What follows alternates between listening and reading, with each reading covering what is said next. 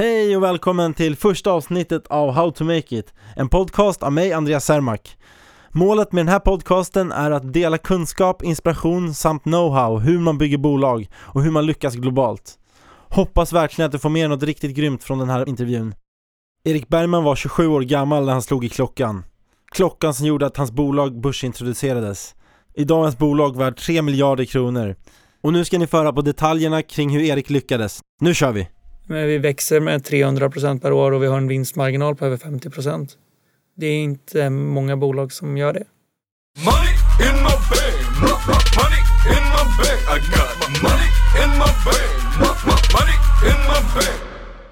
Hur kommer det sig att du kom till Malta? För att eh, det var därifrån du flög nu och det är därifrån du byggt bolag väl? Uh, alltså vi började hålla på med det här ifrån... Uh, uh, vi började 2007 som väldigt plojig grej. Liksom. Det var ju bara kul. Vilka vi? Jag och Emil.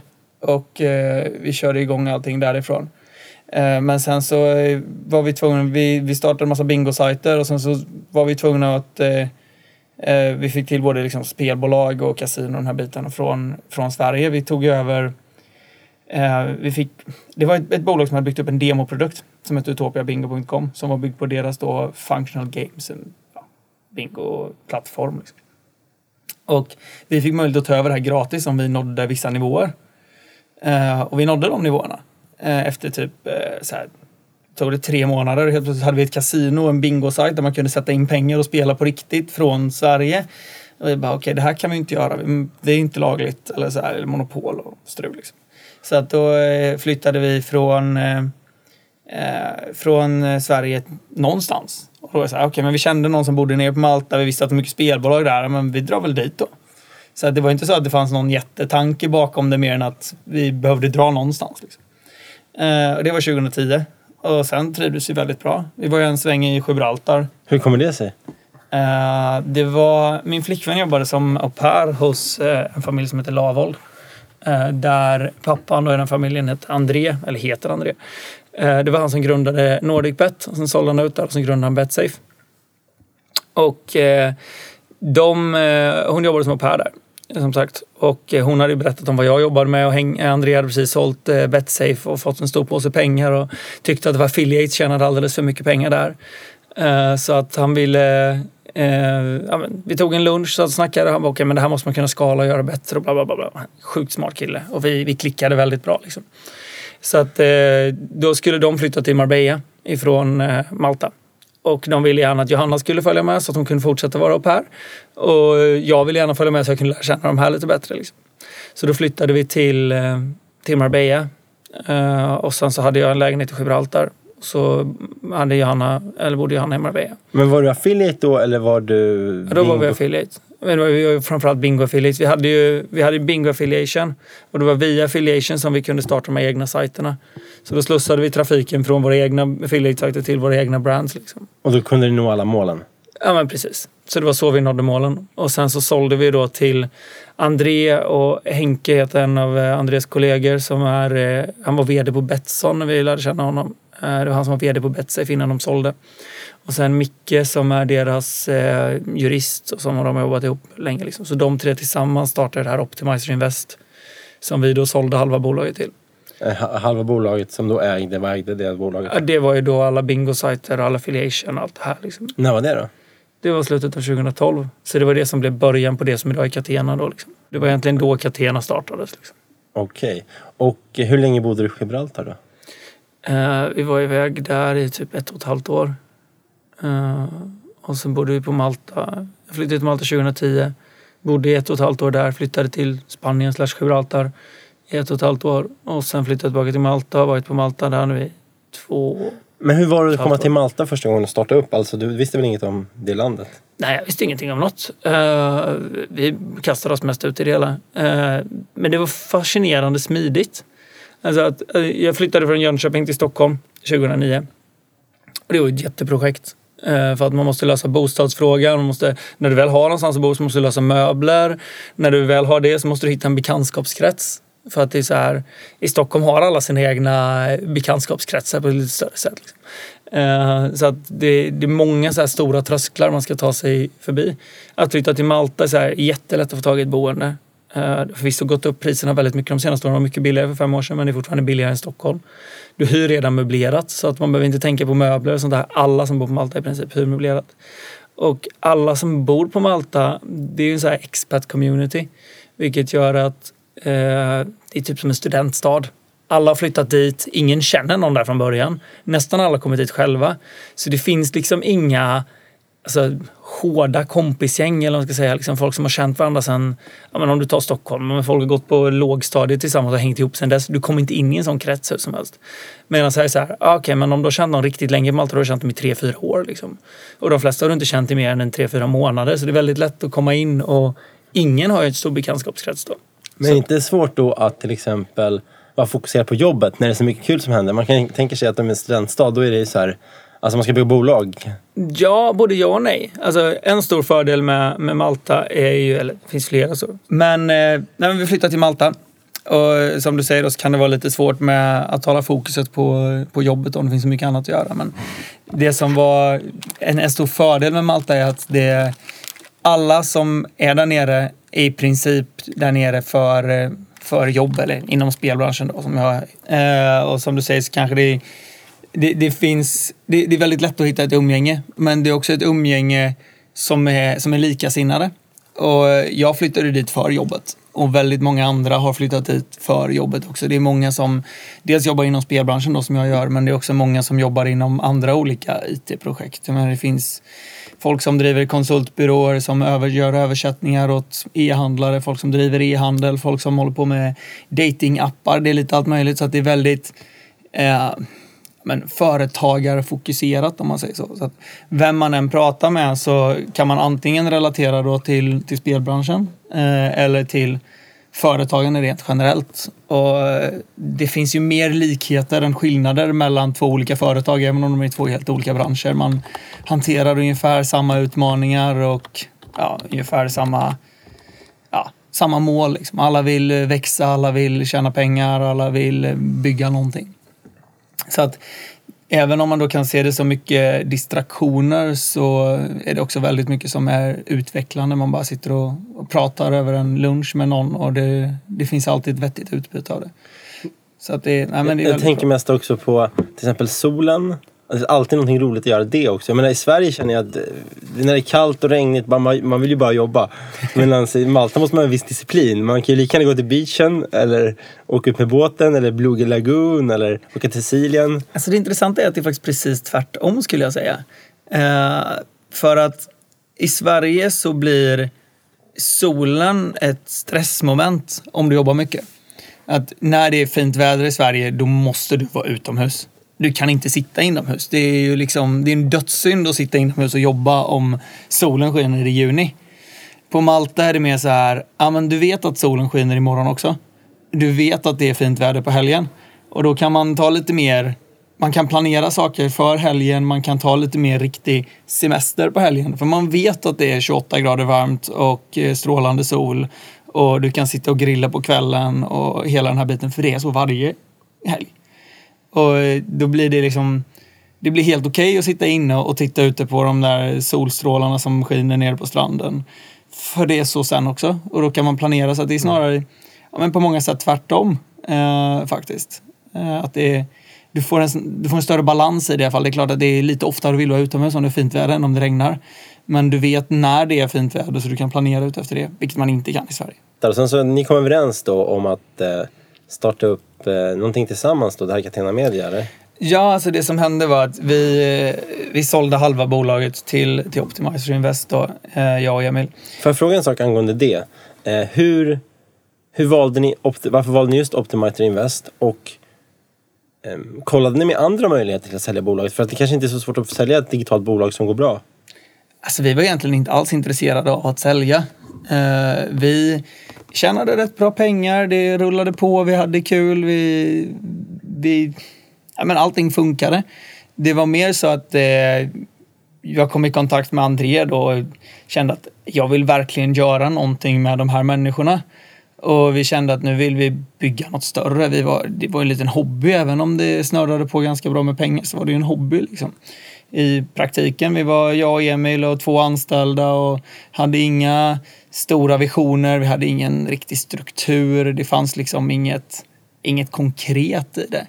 Eh, eller ingen konkret plan framåt. Så att det vi var ute efter var väl egentligen, okej okay, vi vill bygga något större men vi har ingen aning om hur det går till. Och de här eh, killarna då, de hade byggt större grejer. Så då fanns det mycket att lära sig av därifrån. Och det fanns liksom ja, men, någon som kunde vara mentor och någon som kunde vara stödperson. Någon som berättade om hur man anställer, hur man bygger en organisation. Och vem man än pratade med så hade man hade alla någonting gott att säga om de här killarna. Det var, fanns liksom Man gjorde research. ja, men Malta är litet, spelbranschen är liten, så man pratade runt. Och Johanna, då, min flickvän, hon jobbade ju för de här, hade gjort det i ett år. Eller hon jobbade för André, liksom, hans familj. Så att, eh, då fanns det ju en väldigt god relation där redan innan, långt innan det fanns några ekonomiska incitament från mitt eller deras håll gentemot varandra så hade jag ju hört bra saker om dem och det är ju en, det är alltid bra. Liksom. Så att eh, vår målsättning var egentligen inte att sälja i det skedet. Vår målsättning var inte att få ut en massa pengar i det skedet. Vår målsättning var att få in folk som var engagerade och kunde, ja, men kunde lära oss och som kunde utveckla oss. Och det, det fick vi verkligen. Liksom. Så ni valde att sälja egentligen för en låg peng och få mycket kunskap och möjligheter tillsammans. Istället för att eh, gå och bara försöka sälja så högt som möjligt, eller? Absolut. För oss var eh, pengar helt sekundärt i det skedet. Liksom. Vi hade nog kunnat sälja det ännu billigare utan att det hade spelat någon roll för att det var inte det var inte i den transaktionen som vi ville göra något stort utan det var vi ville få in det engagemanget och se vad vi kunde åstadkomma med det. Liksom. Och det här var ju då ja, i slutet på 2012. Eh, Och det var ju det som egentligen blev Catena. Innan dess hade vi inte jobbat med kasino alls till exempel. Eller inte haft någon form av eh, casino affiliation överhuvudtaget. Utan det, det kom senare. Så ni kom överens om en ägarstruktur och vad var, vad var nästa steget? Hur gick det framåt sen? För det gick ju ganska fort. Ja, det gick i full kalabalik kan man väl säga. Eh, Alltså, vi hade en hel del pengar på banken i det skedet som vi inte hade riktigt Som ni har sparat använt. in då? Ja, men precis. Vi hade väldigt låga kostnader. Jag och Emil tog ut en lön på 1000 euro i månaden eller något sånt där. Och Hade ni inte ett webb eller så här, ett, host, ho- ett hotell för företagare också? ah, hotell är väl ett starkt ord, men eh, vi istället för att ta något kontor själva så ville vi lära känna folk så vi tog ett större kontor än vad vi behövde och sen hyrde vi ut några rum. Liksom. Så att det fanns ju ingen... Eh, det, det var inget kommersiellt tänk med det eh, utan det var mest roligt att lära känna lite folk. Så att vi hade ett kontor på Malta så hade vi tre rum som stod tomma som vi lät andra hyra för mer eller mindre självkostnadspris. Liksom. Eh, så visst, det var lite det också, men framförallt så vi hade inga dyra vanor. Vi levde ett ganska spartanskt liv och vi jobbade mest hela tiden. Eh, och vi ville återinvestera pengarna i businessen men vi visste inte riktigt hur vi skulle göra det. Så att alla pengar som vi hade lagt på, på hög då eh, sattes i rullning ganska fort. Så vi gick från två anställda eh, när vi då sålde till tio anställda på eh, tre månader, eller kan det ha varit? Fyra, fem månader kanske. Hur hittar ni dem? För de är ju jätteviktiga de första. Ja, nej, vi, gjorde väl inte riktigt så mycket rekryteringsresearch som man borde ha gjort. Men eh, alltså det, vi annonserade lite överallt. Det var, vi hittade folk nere på Gibraltar. Och liksom, så där var ju Gibraltar. Eh, tog från spelbolagen, tog från folk vi kände sedan innan. Hittade en del eh, bra folk som kom in tidigt. Liksom. Hade lite flyt och lite oflyt i lite andra rekryteringar. Vem var det som satte ihop affärsplanen? Det fanns ingen affärsplan. Ni bara rekryterade. Jag skulle bara skala det ni, gjort det ni gjort fast... Ja men precis, vi hade ju gjort det här i tre år redan. Eh, fast vi hade inte gjort det inom kasino. Och vi hade inte gjort det i någon större skala. Så att eh, det var ju mer, okej nu eh, tar vi de här pengarna som vi har tjänat och så, så kör vi. Och så får vi se vad det blir av det. Så, så vi använder bara de pengar som redan låg i bolaget. Men fick ni inget tips eller om hur man skulle rekrytera, vilka man skulle rekrytera? Jo, de var självklart med. Ja. Eh, och de fanns ju där som, som bollplank liksom, i, i allting. Och helt plötsligt behövde vi börja rapportera hur saker och ting gick. Så att då fanns det ju ja, påtvingat mer struktur naturligtvis än vad jag och Emil någonsin hade haft. Vi hade ju ingen struktur alls egentligen. Eller, ingen alls är väl ett starkt ord, men ganska lite. Och helt plötsligt nu så skulle vi börja ha eh, styrelsemöten och månadsrapportering och, och så här. Så att, eh, men det fanns ingen riktig plan när vi började anställa en väldans massa folk heller, utan vi, vi drog igång det och då gjorde vi, ja, dels började vi då köra eh, Casino Affiliate i Sverige, Norge, Finland. Eh, samtidigt, vi hade bara kört business i Sverige innan. Eh, och sen så drog vi igång eh, eh, ja, lite alla möjliga verksamheter på olika håll. Vi testade allt möjligt samtidigt. Men eh, insåg väl ganska snart att det här funkar inte riktigt. Eh, Vad testar ni? Alltså vi har jobbat mycket med, med lån. Vi drog igång det som idag är Bettit Group. Var från början en del av samma, så eh, tre olika spelbolag inom det då. Thrill, Superlenny och Kaboo var från början samma bolag som Catena är idag egentligen. Eh, men det ligger då i ett... eh, Vi lyfte ut det i ett helt separat bolag ganska tidigt för att det, var, det blev för många olika bollar som vi slängde upp i luften. Eh, och vi har tidigare jobbat mycket med försäkringar och med visitkort och med allt möjligt som vi då skalade bort tids nog för det, det gick inte att göra allt det här på en gång. Vad menar du med visitkort? Affiliation för visitkort. Eh, affiliation för det mesta egentligen. Vi, har- vi har testat ja, Så det mesta. helt enkelt komma högt upp på Google sökresultat. Ja, men i princip. Och göra det för så många olika produkter som möjligt som man kan jobba på provision för. Eh, och sen så, ja, någon gång, vi gick back ganska mycket där i början. Vi gick back väldigt mycket i början. Vi brände nästan hela, hela kassan under en sex månaders period eller något sånt där. För vi tog på så mycket anställda och vi gjorde massa grejer och vi hade strul med kontoren nere på Gibraltar och det var mycket stök och satte upp en ny bolagsstruktur och ja, väldigt många vände fram och tillbaka. Ehm, men eh, alltså vi var nere, vi hade nog nästan, nästan noll på kontot där ett tag. Men lyckades vända det till, till svarta siffror innan det blev alldeles för illa.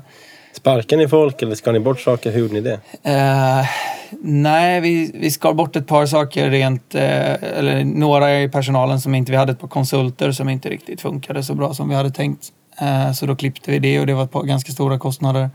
Sen så bytte vi kontor och det var, blev ganska mycket lägre kostnader där också. Sen var det lite andra grejer vi prioriterade bort. Liksom. Men framförallt så fick vi en stor uppsving i intäkterna som vägde upp för kostnaderna. Så det var väl egentligen den Vad var det för intäkter? Nej, men det var då provisioner från spelbolagen som... Eh, eh, ja, det, det blev en liten exponentiell effekt på allt vi hade gjort som hade tagit längre tid än vad vi hade planerat för. Så de intäkterna som vi hade planerat för skulle komma i april kom kanske i september. Eh, men kostnaderna kom hela tiden som planerat. Så att eh, det, det är så, vi jobbar ju på provision mot spelbolag och då är du kan aldrig riktigt säga vad intäkten kommer vara från en kund och när den intäkten kommer komma. Liksom. Så att det, det kom då under, under hösten egentligen och det var först då vi började få en, få en ordentlig uppsving på allting. Eh, sen flyttade vi tillbaka till Malta i eh, årsskiftet där. Eh, 2013, 2014. Måste det ha. Ja. Eh, för att vi helt enkelt aldrig trivdes lika bra i Gibraltar som vi gjorde på Malta. Eh, Malta var mer lämpat på, på alla sätt. Liksom. Så då körde vi businessen därifrån istället och sen har det egentligen varit full fart framåt eh, och med ett mycket tydligare fokus nu då inom just kasino. Men hur var det då den, här första tiden? Köpte ni upp sajter eller byggde ni bara länkar mot sajten ni ägde själva? Eller? Eh, Vi byggde bara egna grejer från början. Eller nästan bara. Vi gjorde, inom, eh, inom kasino så köpte vi... Ja, vi gjorde ett par köp. Gjorde vi, men Första det- halvåret där? Ja, även då. Eller ja, vi gjorde ett partnerskap så vi gjorde inget riktigt köp. Det var lite speciellt setup på det. Eh, det första riktiga köpet gjorde vi väl kanske efter ett och ett halvt år eller något sånt där. Vem var det som planerade inför det? Eh, Det var vi tillsammans med, vi inom styrelsen då, jag och Emil och sen Optimizer som eh, gjorde det tillsammans. Vi har hela tiden hört oss för mycket och även jag och Emil hade gjort ett par köp av mindre bingosajter redan innan eh, vi drog igång det här också. För jag förstår att om man köper upp en sajt så är det mycket kring runt omkring som är svårt att kontrollera. Så länkar från andra sajter. Köper du en sajt då och sen så är den uppbyggd på olika sätt. Då är Ja. rätt, kan det bli det är ganska mycket risk. Ja, det finns en hel del risker i det. Och vi började ju ganska smått. De första köpen vi gjorde handlade, jag tror det, den allra första sajten vi köpte var någon, jag minns inte ens vilken av dem det var, men säg att det var 20-30 000 kronor som vi, som vi köpte då. Så att vi har trappat upp risken olika mycket och blivit ganska duktiga på att eh, analysera de här olika Har, faktorerna som har, finns. har ni byggt något verktyg för det eller gör ni manuellt? Vi använder massa verktyg men vi har inte byggt någonting själv. Eh, men vi använder många olika tredjepartslösningar för att göra de här analyserna. Ehm, ja, vi har något egenutvecklat också men det mesta är olika externa lösningar som vi gör ihop. Liksom. Men då är ni fortfarande bara i norra Europa? Eh, ja, eh, bara Skandinavien egentligen. Eh, var vi under fram tills ja, 2014 någonstans. Då började vi köra UK och Holland. Men fram till dess var det bara Skandinavien. Och nu då har vi, kör vi ja, Skandinavien, eh, Holland, UK, Tyskland, Italien, Belgien och lite spridda skurar runt om i världen i övrigt. Liksom. Men, så det har kommit ut på ganska många ställen. Men det blir stort glapp här. Alltså det är 2012 flyttade ni tillbaka. Eller 2013. Nej, 2012 började vi. Vi flyttade tillbaka årsskiftet 2013-2014. Och hur stora var ni då? Vi var, när vi flyttade var vi 13 pers tror jag. Ett halvår senare var vi 30. Eh, eller något sånt där. Så det gick ju... Nej, vi var inte alls 30. Vi var nog 20 pers ett halvår senare. Hela 2014 var väl ett år när vi skulle få ordning på allting. Eh, 2013 var ett ganska kaotiskt år med ja, stundtals stora minusresultat, eh, eller med våra mått mätt i alla fall. Då. Eh, och sen 2014 då så var året där vi började få lite mer struktur och ordning på saker och ting. Eh, vi anställde en del, vi flyttade tillbaka till Malta som var ett fantastiskt beslut.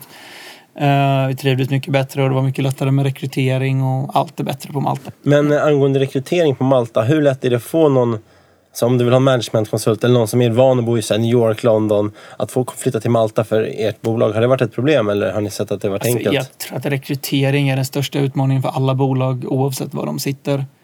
Eh, skulle jag säga. Att jämför man med London, då kanske London är lättare för det finns så mycket folk och det är ett engelskspråkigt land.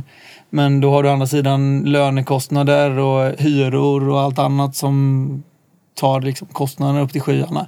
Jämför man istället med Sverige så tror jag Malta många gånger är, är lättare än om du tar Stockholm till exempel. För att du kan anställa från en större pool av människor.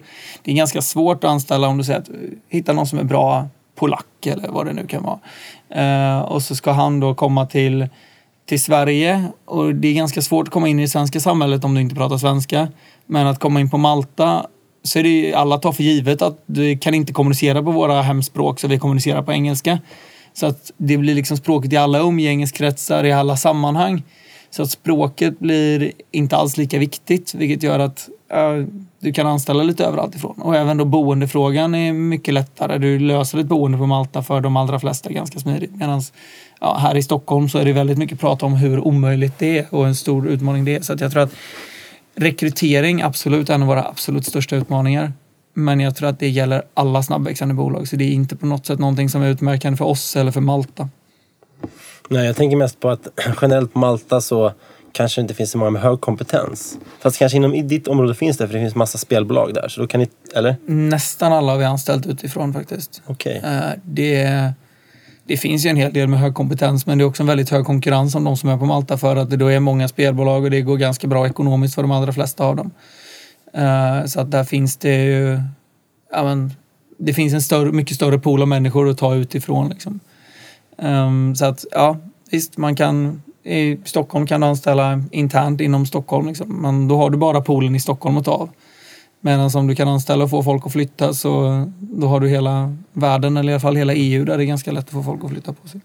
Jag har hört att Malta är lite, första året du är där, då är allt underbart för det är bra väder och det är härligt. Efter tre år, det börjar bli lite jobbigt för man börjar se att saker kanske inte fungerar som man är van vid i Sverige och man blir galen på något som tar lång tid framför en och det, det finns massa saker som gör att man blir, så här, det blir för mycket, blir ösjuka liksom. Men sen på sjätte året, då är man, ö, har man överkommit alla de här, eller femte året kanske, det är som ett förhållande så att säga. Man har överkommit alla skavanker på själva landet och börjar uppskatta att det tar väldigt, vissa saker tar väldigt lång tid och vissa saker är, är annorlunda där. Men eh, det kanske inte är så för alla. Men...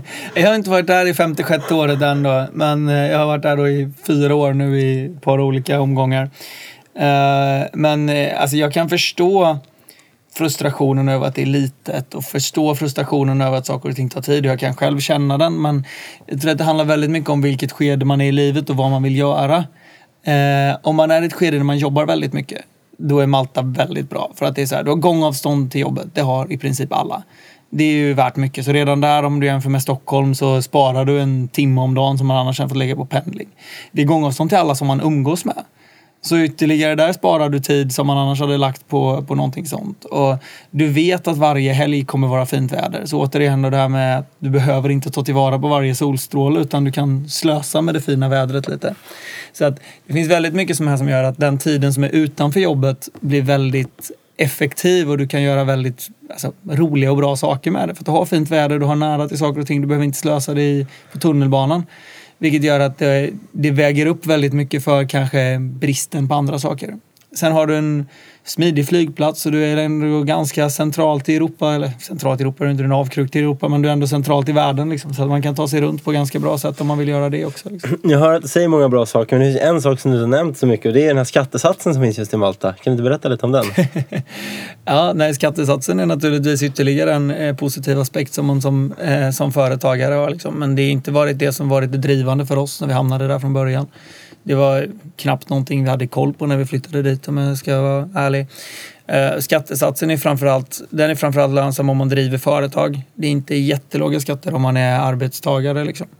Eh, men du har en bolagsskatt som är på 35 procent och sen så har de eh, system som gör att du kan få tillbaka upp till 30 procentenheter av de 35 procenten. Så den stora skatten är liksom att du kan få en bolagsskatt på 5 procent. Eh, och det är naturligtvis någonting som väldigt många ser som, som väldigt positivt. Hur, alltså nu, nu, du berättar mycket hur, hur det har gått liksom för er och era, era möjligheter. Men har ni inte under den här perioden, det är ändå så här från det att ni får stabilitet 2000, slutet av 2014, från 2012 typ. Har ni inte sprungit på någon så här riktig motgång där ni gjort så här, det var nära, alltså förutom det här att likviditeten inte Jo, varit rätt? det har naturligtvis varit väldigt många motgångar. Eh, där mycket har kretsat kring, Eh, kring personal överlag. Eh, och vi har haft eh, tid, tidvis perioder när det har varit väldigt då, rörigt i, i personalen. För från början har anställt väldigt mycket juniorpersonal. Och sen har vi vuxit väldigt, väldigt fort och skulle behövt mer seniorpersonal. Men då behöver man ta in chefer över de som redan har varit med. För de har inte varit seniora nog att ta det steget upp. Och då har det skapat en massa tumult av olika skäl. Liksom. Och jag har haft, blivit väldigt nära vänner med folk inom bolaget i olika skeden och sen så har det blivit väldigt struligt på grund av sådana här saker och olika syn på löner och allt möjligt annat. Så att vi, vi har haft ett antal olika sådana här vevor innan det liksom har satt sig i en mer stabil organisation som det är nu. Nu finns det ju massa seniorpersonal. Från början fanns det inga seniora personal Men, alls. eh, Liksom. När du säger senior personal, kan du inte specificera det lite mer? Alltså, dels personer som faktiskt har yrkeslivserfarenhet i lite större utsträckning rent generellt och som är äldre än 25. Jag menar, ett tag var ju knappt någon i personalen över 25. Liksom. Eh, och då är det klart att eh, släpper man ett, eh, har man ett långt anställningsavtal så skapar bara det en massa frågor och problem för att folk har inte skrivit ett anställning eller skrivit på ett anställningsavtal innan. Liksom. Bara en sån sak. Liksom. Och det, när det finns då rapporteringskrav och förväntningar och grejer, ja men det är inte... Har man inte jobbat i en organisation där det krävs tidigare så kanske man inte liksom hanterar det så bra. Liksom hela här Hur är er, eh, hur har ni byggt upp själva kulturen? Så här, hur många är det som gör det de ska och sen går hem och hur många är det som Alltså hur, hur bygger man den kulturen så att, så att man jobbar tills man är klar med sin uppgift eller är mer proaktiv? Hur har ni valt att jobba där? Alltså, här är ju också så här, det har varit också en stor utmaning där vi jobbat väldigt mycket med att försöka bygga, framförallt när det kommer till kulturen, har vi jobbat med att bygga så mycket eh, kultur som möjligt egentligen. Alltså inte så mycket kring just arbetsmoralen och hur det här görs då, utan mer kring att folk ska tycka om att vara på jobbet och att folk ska tycka om lokalen och folk ska tycka om folket runt omkring. För det blir extra viktigt just för att folk flyttar till Malta för att börja jobba hos oss. Så de känner ingen annan. Det, det blir som en stor familj då. Liksom. Så att, dels så har vi haft mycket så after works och sådana här saker. Vi har en eh, tränare som kommer till kontoret ett par gånger i veckan och kör morgongympa på, vi har en ganska stor terrass. Så då kör de morgongympa där för de som vill vara med. Och sen så har vi, eh, vi har anställt en kock och byggt ett ordentligt restaurangkök. Så vi har fritt käk varje dag till personalen. Eh, så att det är ja, huvudsyftet för oss som, som företag är ju naturligtvis att ge personalen den förmånen men också då att de ska äta nyttigt så att de har mer energi och att de ska äta tillsammans så att de får en starkare relation till varandra och trivs bättre med varandra. Så vi gör mycket sådana här saker och mycket aktiviteter runt omkring det för att framförallt bygga den eh, personalkulturen och sen så att det då i en förlängning ska leda till att folk naturligtvis jobbar mer och har roligare på jobbet. Eh, Hur, vad har ni för arbetstider? eh, relativt flexibelt. Folk kommer in, jag tror de tidigaste som kommer in kommer in vid sju, halv åtta på morgonen och de som kommer in sist på morgonen kommer in vid halv tio kanske.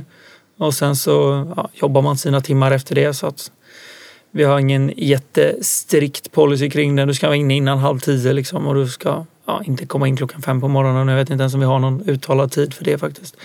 Det brukar inte vara någon som vill komma in sådär supertidigt ändå.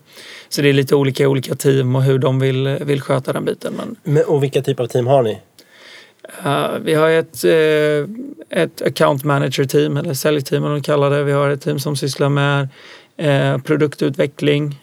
Vi har tech och design, finans, sökmotoroptimering. Content? Har. Ja, content naturligtvis. Ett stort team som sysslar med, med texter och innehåll. Uh, ja, så lite olika HR naturligtvis. Ett rätt stort HR-team. Uh, så lite olika kringfunktioner. Hur är det just SEO-branschen? Jag har ju många vänner i SEO-branschen. Alltså, ni jobbar ju delvis med SEO. Hur blir det när blir inte folk liksom ser att de kan göra det själva, vill hoppa av och köra egen grej eller så? Har, har, du, har du mött det problemet någon gång? Absolut, vi har haft flera stycken som har hoppat av på det. Alltså det, det synes väldigt låga trösklar att börja med det här. Eh, och det är många som tänkt att då kör jag igång det här och gör det själv. Men mig veteligen har ingen riktigt lyckats på egen hand för det är svårare än vad man tror. Eh, men det är många som har hoppat av eh, av en eller annan anledning och försökt. Liksom. Eh, eller dratt igång någonting vid sidan om och försökt få ihop någonting Får man göra det hos dig? Inte på något sätt konkurrerande verksamhet. Så det har vi, har vi stött på och då har vi fått hantera de situationerna när det har dykt upp. Men vi har ju, du kan inte ha någon form av konkurrerande verksamhet. Det går absolut inte. Eh, men det handlar ju också då mycket om att bygga den här personalkulturen och bygga den här lojaliteten till företaget så att folk inte ska, ska vilja göra sånt liksom, utan att de ska vilja hålla på här. En av mina vänner, han har ju ett ehm, eh, vinstdelningsprogram där alla som har nyckelpositioner får dela på 25% av vinsten varje år för att behålla dem. Har ni något sätt att eh, ekonomiskt motivera människor att stanna förutom lön? Dels har vi optionsprogram till eh, en del. Eh, vi har eh, jag och Emil och den andra grundaren, vi sålde aktier i ett eh, skede innan börsnoteringen till personalen till en väldigt fördelaktig värdering för att de skulle ja, få möjlighet att köpa.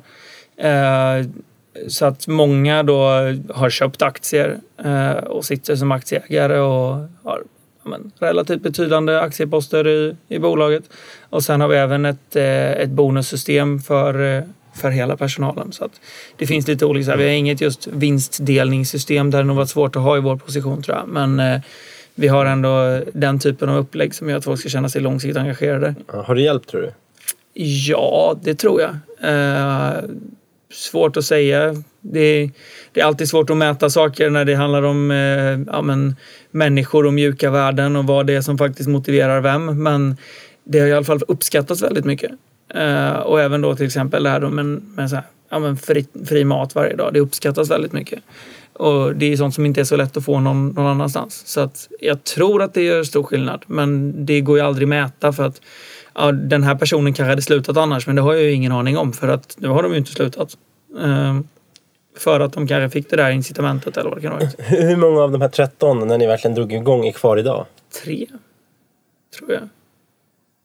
Plus du och Emil? Eller Emil är inte kvar. Emil inte var Eh. Emil är inte kvar. Han har inte varit med på ett och ett, ja, ett och ett halvt år ungefär.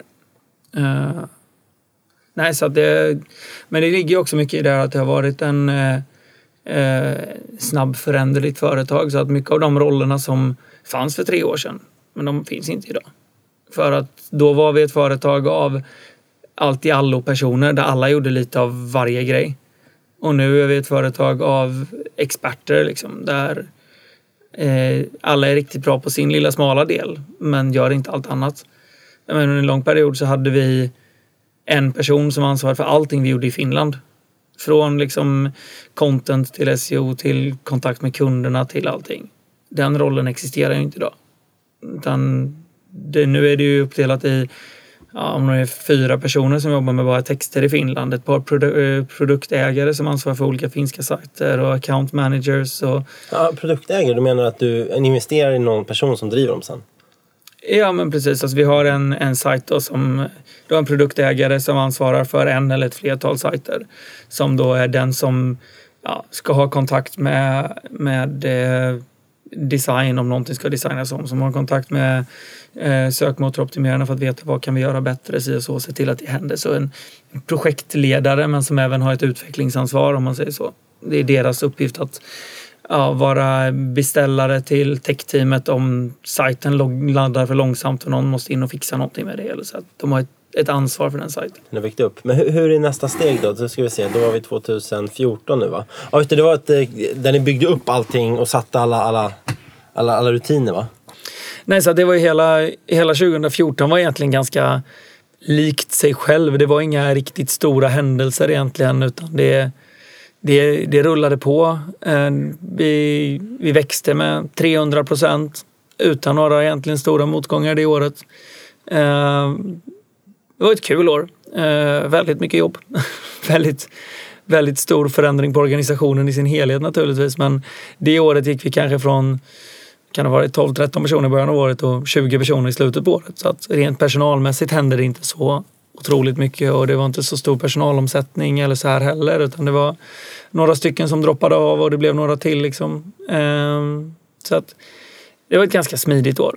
Eh, Och sen 2015 var det året där vi på allvar satte kurs mot mot börsnotering och satte hela de här eh, målsättningarna liksom. Och Hur satt- mycket omsättning 2014 då? vi har ju hela tiden haft sån hög tillväxt så jag har aldrig mätt, eh, aldrig brytt mig om omsättning på årsbasis. Nej. För att det har hela tiden hunnit bli ointressant. Så vi har alltid mätt på månadsbasis eller kvartalsbasis. Eh, för det är ganska ointressant vad du omsatte eh, på 2014 om vi gjorde, säg att vi omsatte Nej, vi måste ha omsatt mycket mer än 13 miljoner jag tänker efter. Eh, om vi säger att vi omsatte 100 000 euro i början på året och 300 000 euro i slutet på året. Då är det ganska ointressant att räkna på årsbasis för att det är så här hela januari, februari, mars, det, det faller ju bort i princip liksom. Eh, så därför har vi hela tiden pratat om, eh, eh, om run rate istället och då räknat antingen kvartal gånger fyra eller månad gånger tolv eh, för att veta vad vi ligger till nu. Eh, så därför har jag aldrig haft någon, någon koll på eh, ja, årsomsättningen. Jag kan knappt årsomsättningen vi hade förra året heller just för att det då är så fokuserat på Man ska fråga run rate alltså? Ja, precis. Och det får jag inte svara på nu för tiden. Nej, nej. Det är, Men det borde ju offentligt va? Eller jag menar, folk investerar pengar så... ja, ja. Alltså Q1-rapporten är offentlig. Så att eh, run rate från eh, första kvartalet i år är offentlig. Men jag kan inte säga någonting om eh, andra kvartalet eller hur vi ligger till. Men nämn det bara lite så någon, de lyssnarna får någon liksom hint om hur var första kvartalet? Hur var första kvartalet i år? Eh, då omsatte vi ungefär eh, 7,5 miljoner euro. Så att på en, eh, en årstakt då från första kvartalet på typ 30 miljoner. Men vad, vad är marknaden värd då? Hur mycket kan ni växa? Det är intressant.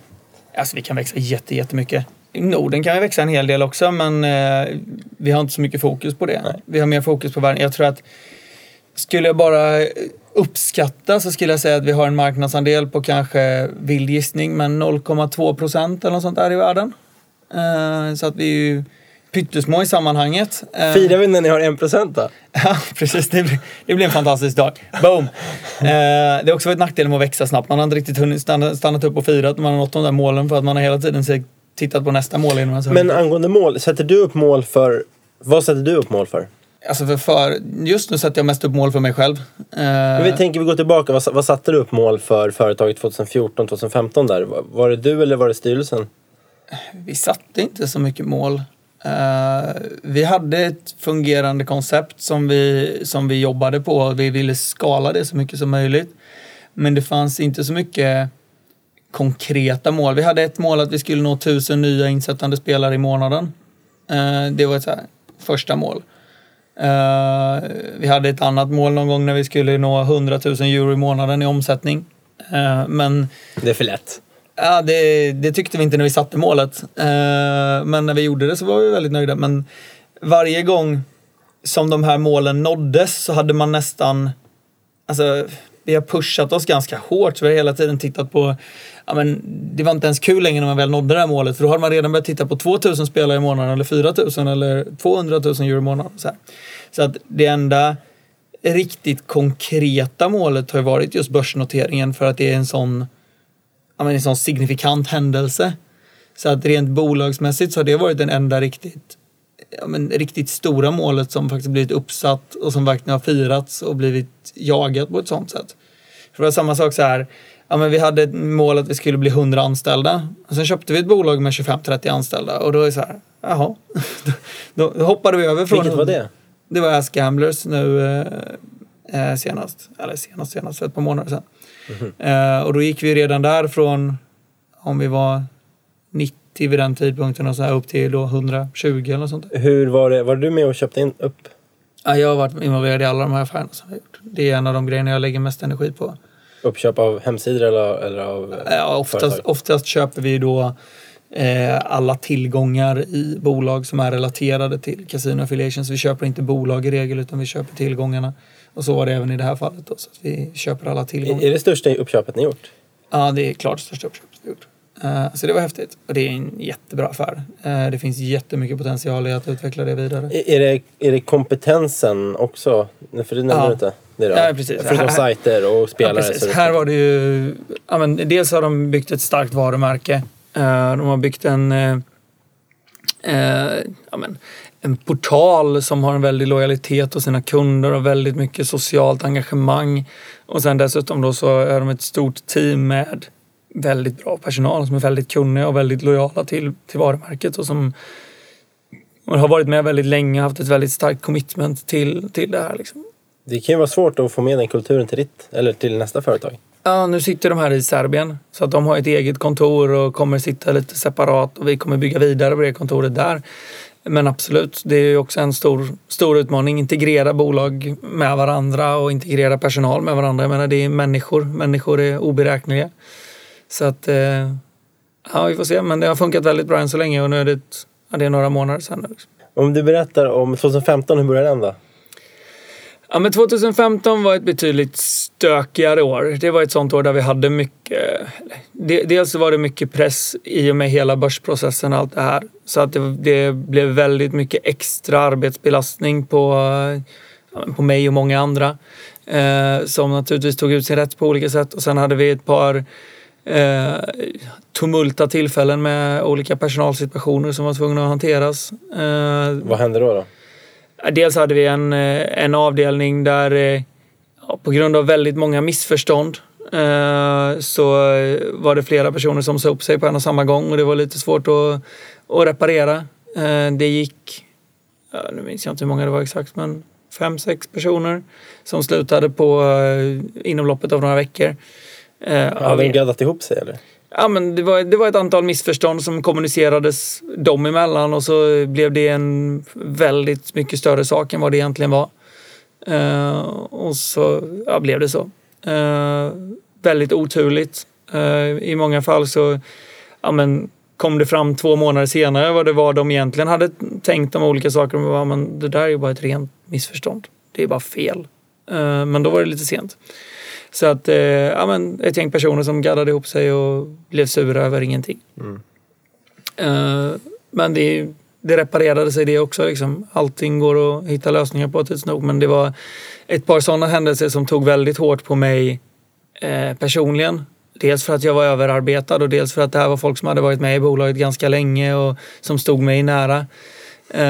Så det var väldigt tufft liksom. För att då, när man hamnar i den här situationen där man dras mellan att vara vän och arbetsgivare och det är aldrig lätt. Det är, en skitsituation att vara i. Liksom. Eh, och, nej, det, det är svårt. Liksom. Är det samma veva som Emil hoppade av? Nej, Emil, Emil gick in i väggen tyvärr. Han, eh, det, han blev eh, ja, men utbränd och det, det tog hårt på honom. Liksom. Eh, Har du varit nära att gå in i väggen?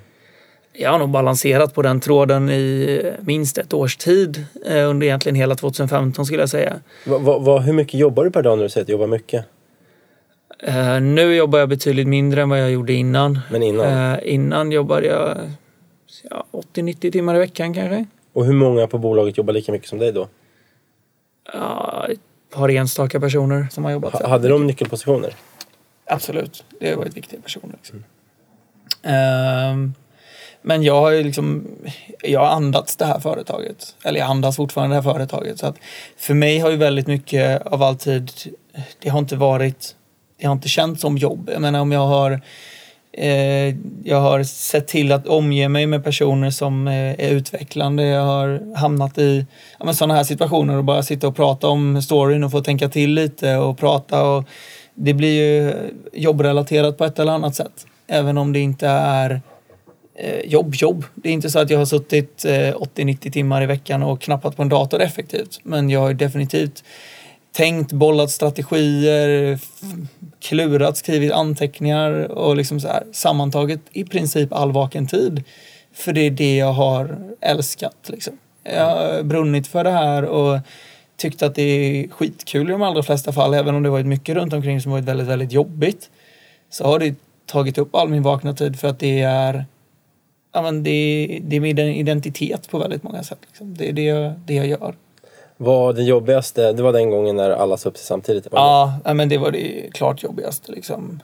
Eh, som enskilt tillfälle. Sen var ju arbetsbelastningen generellt var väldigt jobbig liksom, under en lång period. För att dels så var det mycket jobb och sen så höll vi på med hela den här börsprocessen och allting runt omkring det som var mycket. Men det satte också högre krav på alla ekonomiska mål som satts för då började det bli mycket mer konkreta mål hela tiden som skulle nås för att vi skulle hålla plan. Och då blev det ju väldigt mycket viktigare. Varje gång det var nära att missa någonting så blev det ju väldigt viktigt att man inte missade det. Då fick man hitta varenda lösning som, som gick att göra. Liksom.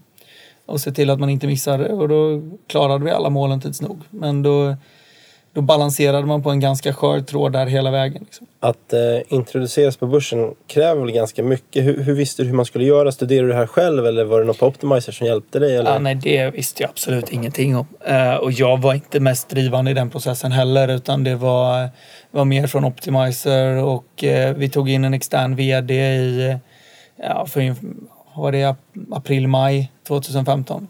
Anställde vi en extern vd. Så att han har varit involverad mycket, mycket i det tillsammans med då Optimizer och ett par medlemmar från styrelsen eh, och ett antal externa rådgivare. Eh, Så att jag var, jag var inte den mest, eller absolut inte den mest drivande i själva börsprocessen utan hade mycket mer fokus på att vi skulle klara av alla de ekonomiska och organisatoriska målen som fanns på vägen dit. Och sen skötte de det mesta av eh, hela själva börsprocessen och allting runt omkring det. Hur kändes det att slå i klockan? Ja, det var fantastiskt. Det var en riktigt bra dag. Det var min födelsedag. Det, gjorde det, det var Emils födelsedag också. så att, eh, Tre flugor i en smäll! Ja, och det var väl en ren slump. Det är lite så kul kuriosa. Eh, jag och Emil är födda på samma sjukhus, eh, samma dag och hade föräldrar som kände varandra.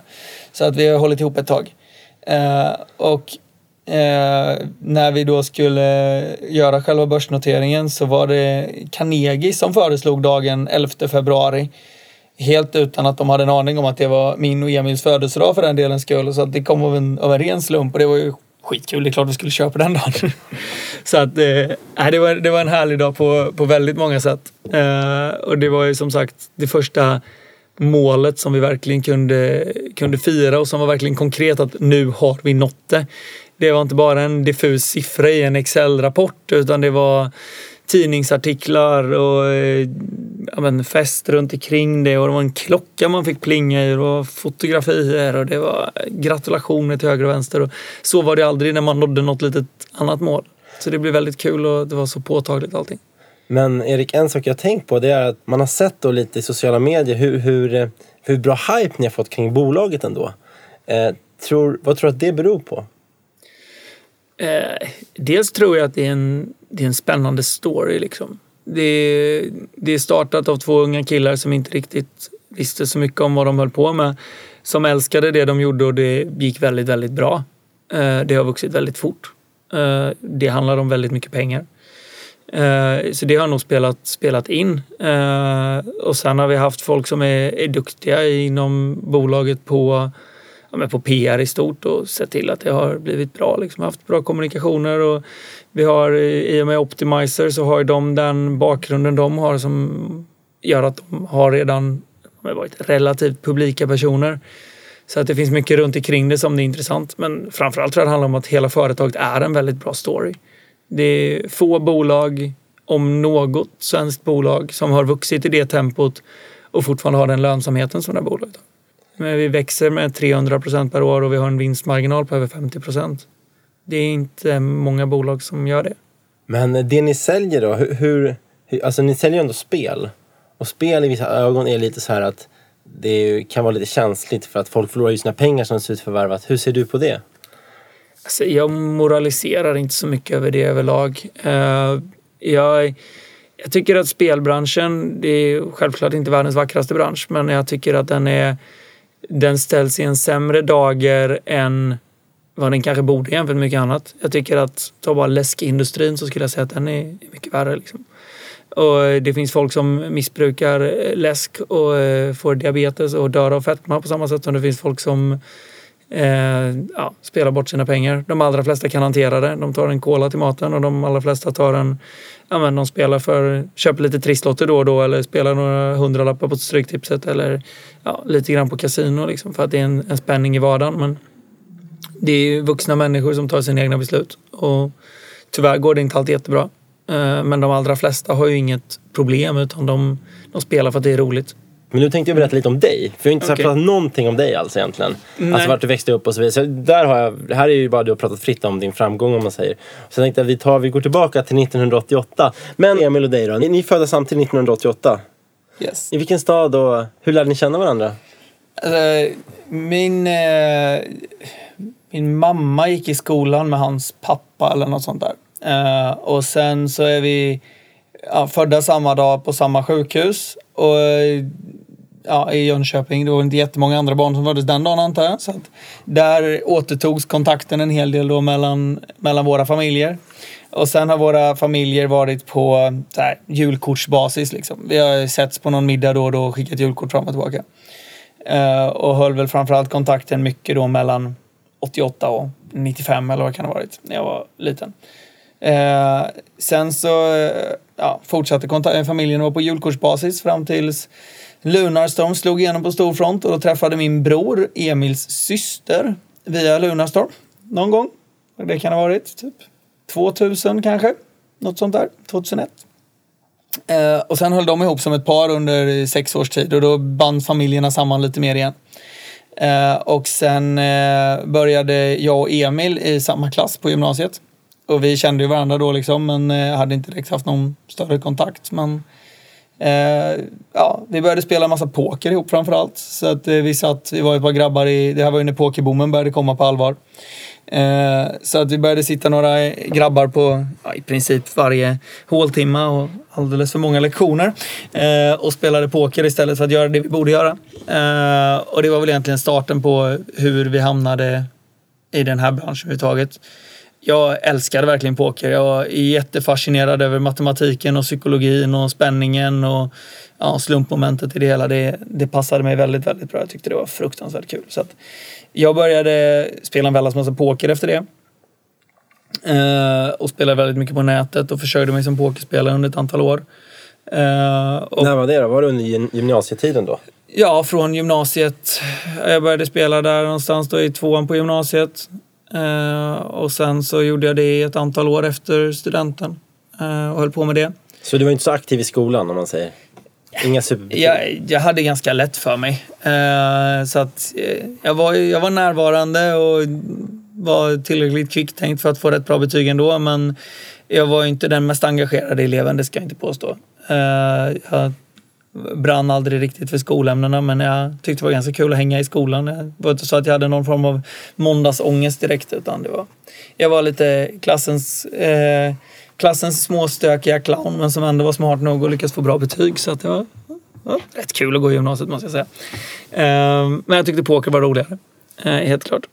Eh, nej, så jag började spela en massa poker och höll på med det. Då drog jag och Emil igång också. Nu är vi ett par år efter studenten här så kan vi framme på 08 kanske. Något sånt där. Eh, vid det här laget hade jag spelat väldigt mycket poker ett antal år. Försökt mig på det och började hålla på med eh, Rakeback då som är affiliation egentligen fast för pokern. Att du fixade kunder till, till pokersajterna men istället för att ha en portal som gör det så var det mer ja men jag känner dig, du spelar poker här, spela på det här stället istället. För då får du mer förmåner, bla bla bla. Ehm, och på den vägen var det. Eh, och via Eh, via det då så eh, var det en... Eh, min account manager hette Henrik och han eh, jobbade för ett företag som heter Carlos Poker som jag också då spelade mycket hos och hade mycket kontakt med. Och han tyckte jag skulle börja med Bingo istället för Bingo var the new thing. Och deras systerbrand då hette Maria Bingo som nu i efterhand är väldigt mycket mer känt än vad Carlos Poker någonsin var. Så han hade ju rätt i det. Eh, men jag tänkte att Bingo låter ju förbaskat tråkigt. Det känns ju helt värdelöst. Eh, men eh, vi provar väl det då. Och så ringde jag Emil och vi hade drivit en liten webbur ihop innan som inte gick särskilt bra. Eh, och gjort lite olika smågrejer. Uh, eh, men jag sa det, Emil, han är datakille. Jag är absolut inte datakille.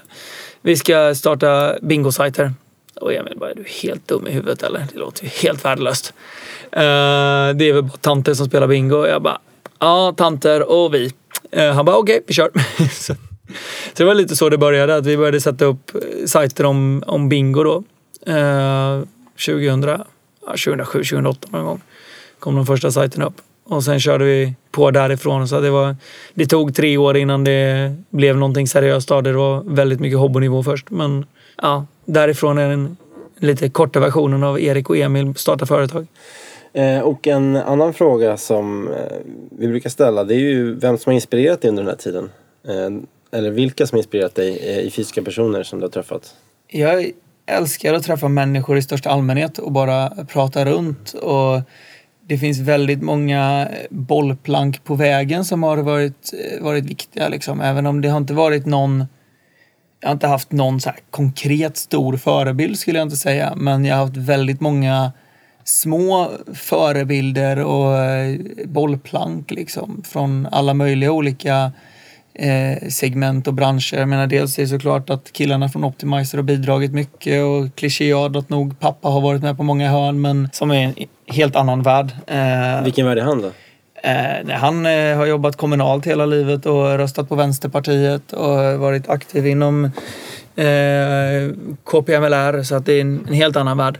Eh, man har varit väldigt stöttande i allt det här och varit väldigt eh, ja, men, inspirerande och taggande. Liksom. Men sen är det många så här, ja, men, eh, små relationer där det har varit inspirerande människor. Bara titta på våra gemensamma bekanta. Alltså, som eh, Tore Friskop har jag bollat mycket med och bidragit med mycket intressanta idéer. Johan Brattberg, de här grabbarna har varit med mycket på olika håll och bara ja, men, bollat idéer och inspirerat i olika tankar. Och det är snarare mer sådana relationer med ja, men, små entreprenörer och företagare som brinner för det de håller på med och som bollar olika idéer och tankar som är inspirerande på sitt eget sätt. Eh, snarare än att jag har läst eh, Elon Musks bok och bara känner att jag vill bli som honom.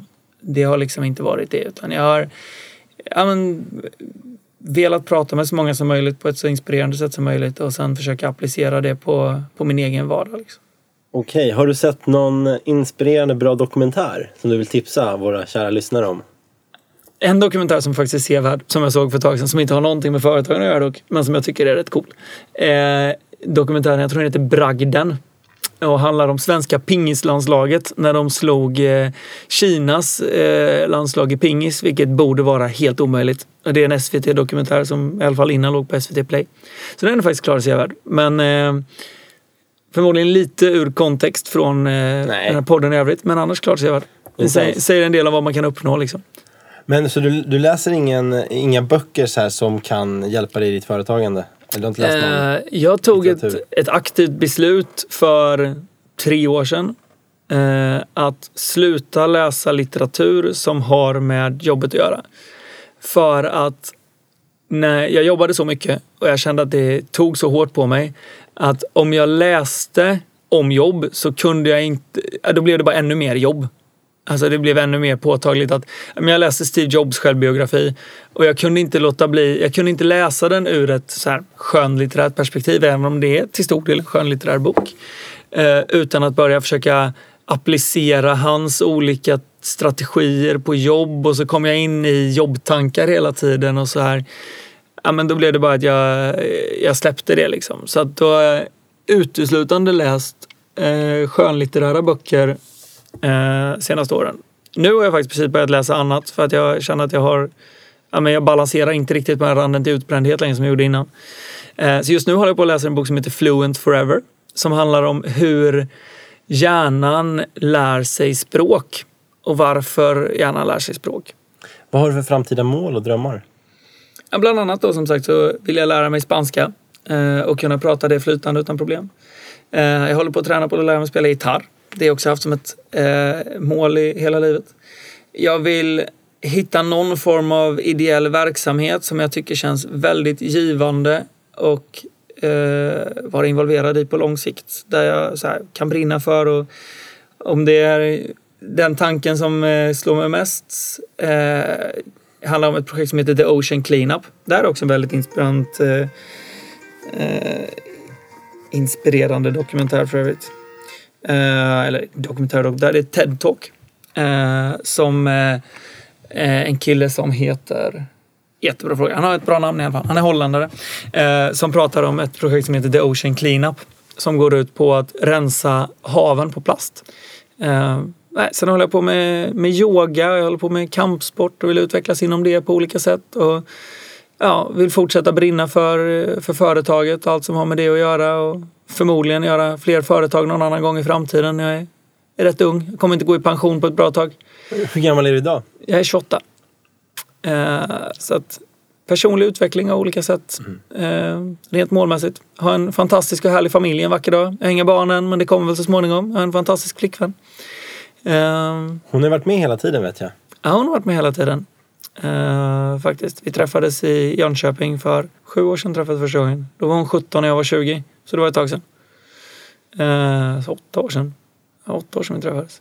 Men vi har inte varit ett par riktigt så länge. Eh, men vi har hållit ihop länge. Eh, och det var ett fantastiskt viktigt. Det hade aldrig gått utan det stödet och den, ja, det bollplanket hon har varit liksom, i, i allting. Liksom. Ja, hon introducerade dig till och med till...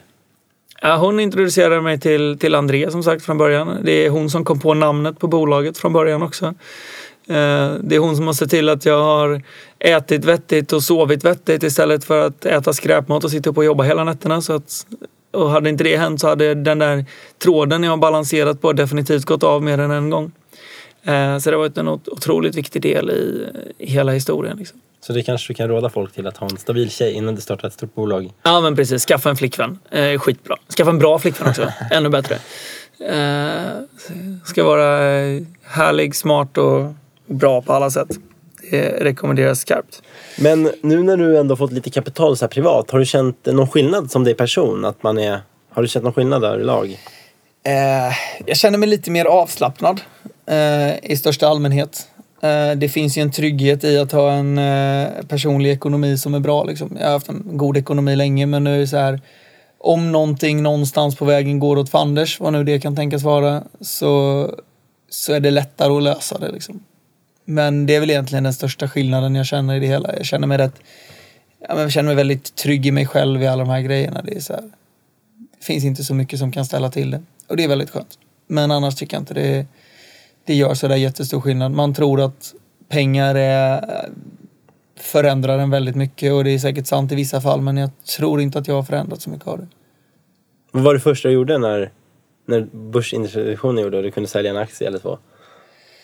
Och få liksom mer än 10 000. Alltså det... Eh, Nej, jag har inte gjort någonting speciellt rent Nej. ekonomiskt faktiskt sen dess. Jag har inte köpt något knasigt. Jag har inte gjort något knasigt. Eh, Jag, folk tycker att jag är skittråkig. det är så här, jag har fått frågan, när kommer Ferrarin Erik? När kommer Ferrarin? Jag bara, ska man Ferrari till? Nej, det finns ingen anledning att ha en fin bil på Malta Nej. heller. Jag skulle kunna tänka mig att köpa en fin bil. Jag tycker om fina bilar. Men, eh, Tesla kanske? Ja, men kanske. Det har passat dig rätt bra. Ja. Miljövänlig, stödjer Elon Musk. Ja, ja, kanske det. Vi får se. Men på Malta känns det helt värdelöst. Eh, jag har en liten Audi A3 på Malta. Det passar perfekt. Ja. Eh, det finns ingen anledning att ha något annat. Man får ändå inte plats med det. Min kompis han blev pokerproffs proffs och hans föräldrar kom till Sverige eh, väldigt så här, eh, ja men det var till 90-talet och fick ta massa lån och så här för att han skulle kunna ha en schysst uppväxt och bo i bra område och allt. Och det första han gjorde när han fick till, tillräckligt med pengar det var att betala av alla deras lån. Ja, ja, men Det var jäkligt fint gjort tycker jag. Liksom, ta hand om sin familj ändå på så sätt. ja, nej, men det är ju fantastiskt. Eh, mina föräldrar har inte haft några lån så att det har inte funnits något att betala av. Eh, men annars är det ju så här. Hade det funnits någon sån stor gest jag hade kunnat göra så hade jag nog gärna gjort det. Liksom. Spendera tid kanske med dem innan. Ja men precis, för mig, för mig har inte det varit, det är inte pengar som är definitionen på lyx utan det är snarare tid som är definitionen på lyx. Då. Att faktiskt nu kunna ägna mig åt att lära mig spanska istället för att eh, sitta med någon rapport som ska vara klar till klockan 12 på natten. Hur mycket jobbar du idag då? Nu jobbar jag nog som en vanlig heltidstjänst ungefär tror jag. Så det kan 8 till 5? Ja, in, in, Lite mer flexibla tider än så, men det är nog ungefär så många timmar i alla fall. Har du unnat dig någon semester då? Ja, jag har varit iväg på en skidresa en sväng. Hur länge? Ja, det var en vecka. Eh, två veckor, två olika skidresor. Men nu ska jag tänka att jag har ganska mycket semester här i sommar och faktiskt eh, ja, ta det lite lugnt ett tag. Så jag ska till Sverige här nu om två veckor och så ska vi vara i Sverige större delen över sommaren. Eh, vilket inte har varit på, på ganska många år. Så det blir spännande att se hur, hur det känns och hur rastlös jag blir. Men det är ju det, det är ofta skapandet som är det roliga liksom. Ah, ja, nej, men man blir ju rastlös. Ja. Det är absolut. Det Har du, så. har du ADHD? Nej, inte kliniskt bevisat sådan, men eh, det skulle väl inte förvåna mig om jag har en liten släng av det i alla fall. Jag Eh, håller nog med men- här. Men, men jag har aldrig testat mig för det. Så att, eh, men det här med sitta still, det har aldrig varit min grej. Eh, sen om det betyder att man har ADHD eller inte, det låter jag vara osagt. Men eh, Det finns ju olika sätt att inhämta energi och vissa kan bara ta det lugnt hemma och läsa en bok så får de energi av det. Och andra de vill liksom klippa nya gardiner, bygga en båt och då får de energi av det. Så det är väl olika liksom. ja, precis. grader, och om det då är att bygga båt som är ADHD, så i så fall har jag ADHD. Men eh, eh, jag vet inte. Men sitta still, det har aldrig varit min grej. Och det hoppas jag inte det kommer bli heller. Det är ju tråkigt att sitta still. Um, så att, nej, jag kommer fortsätta flänga runt och, och göra saker. Alltså förra året var riktigt tungt. Eh, då hade jag kunnat gå in i väggen lite när som helst. Hur, hur känns det? För mig det som var mest påtagligt var att jag kände mig typ gråtfärdig. Alltså så här, ja men ledsen. Om jag pratade om hur jobbigt det var.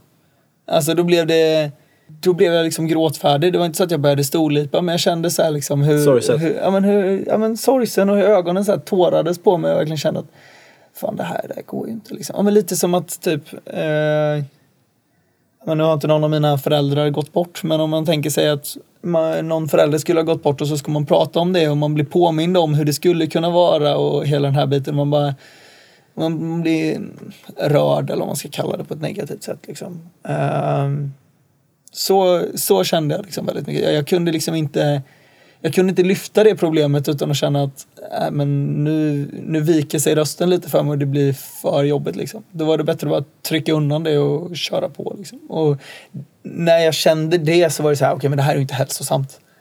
Det, det kan ju inte ligga på en sån nivå. Jag kan inte känna att jag, jag inte orkar. Det var så här, men jag pratade med mamma och pappa så här, så bara, ja men eh, hur är det på jobbet? Jag bara, nej men jag vill inte prata om jobbet. Vi pratar om något annat liksom. Och när det är så, då är det liksom, då är det för tungt liksom. Och, eh, Hur många timmar sov du per natt då? nej, jag sov som man skulle. Åtta timmar. Jag har varit ganska duktig. Det är som sagt mycket tack vare Johanna. Jag sov nog åtta timmar per natt, nästan i alla fall. Har du svårt att somna någon gång? Alltid har svårt att somna.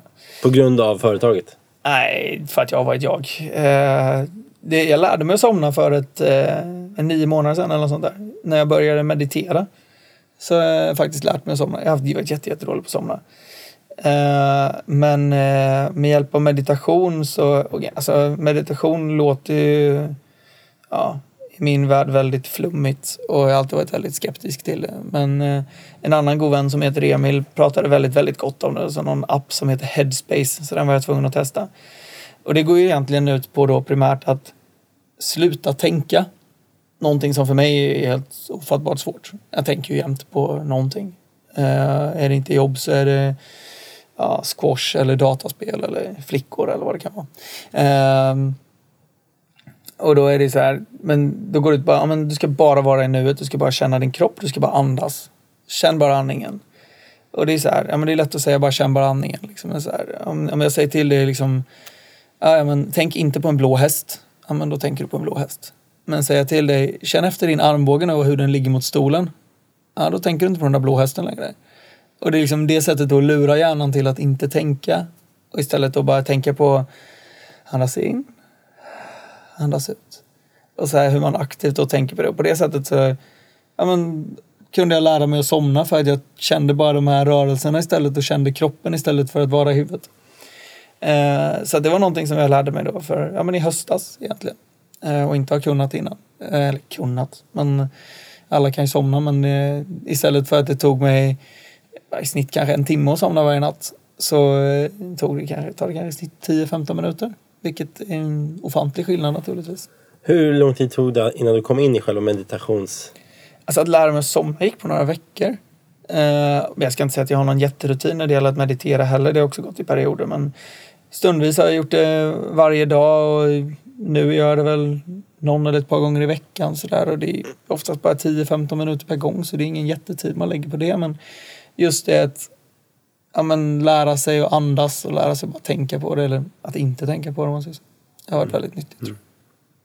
Eh, nej men eh, Catena Media då, det är bolaget som, eh, som vi driver. Det, vi jobbar med att slussa trafik till spelbolag egentligen. Eh, framförallt inom kasino men även inom sportsbetting och bingo i lite mindre skala. Eh, och vi har egentligen kasinosajter som har, handlar om allt som har med kasino att göra. Vi har forum där man kan prata om kasino, vi har chattrum där de chattar om kasino, vi har väldigt populära bloggar, vi har en ja, motsvarighet till Råd och Rön, som så här kundtjänst för har du ett problem hos något spelbolag så kan du komma till oss och så hjälper vi dig. Och vi har en väldans massa olika jämförelsetjänster och topplistor och annat. Och från de här sajterna så skickar vi sen då vidare kunder via rekommendationer till olika spelbolag och så får vi eh, betald provision ifrån spelbolagen. Då. Och vi gör det här till stor del genom att synas högst upp i sökmotorer men även via annonsering på olika plattformar och mycket e-mailtrafik och liknande grejer också där vi kommunicerar med, med de här. Ja, jag tror jag har fått mail faktiskt av folk. Inte av er kanske men... Ja, det har jag nog fått av mig oss också. Eh, eh, nej, så att det här är då själva affärsmodellen som är grunden och vi, vi slussar trafik och vi har gjort det inom allt möjligt. Eh, I väldigt korta drag så ja, var vi fyra anställda för eh, tre och ett halvt år sedan eh, och idag är vi 140 någonting eh, anställda. Eh, vi sitter i Sverige, eller i Sverige sitter vi inte alls. Vi sitter på Malta, i Serbien och i London eh, som vi har kontor. Eh, och ja, vi har vuxit väldigt mycket och är nu börsnoterade i, eh, i Sverige eh, sedan februari i år. Eh, som var en väldigt stor händelse. Hur, stor, hur många aktier har du kvar? Jag äger ungefär 10 procent. Det här var alltså första avsnittet av How to Make It av mig, Andreas Sermak. Jättekul att du ville lyssna. Har du tips på hur Erik ska uppnå sina rockstardrömmar? Eller om du vet en person som du tycker att jag ska intervjua som har lyckats globalt och är en grym entreprenör får du jättegärna tipsa om det till oss. Vi finns på Instagram och på Facebook på How to make it. Tusen tack för att du ville lyssna och ha en helt underbar dag. Ciao!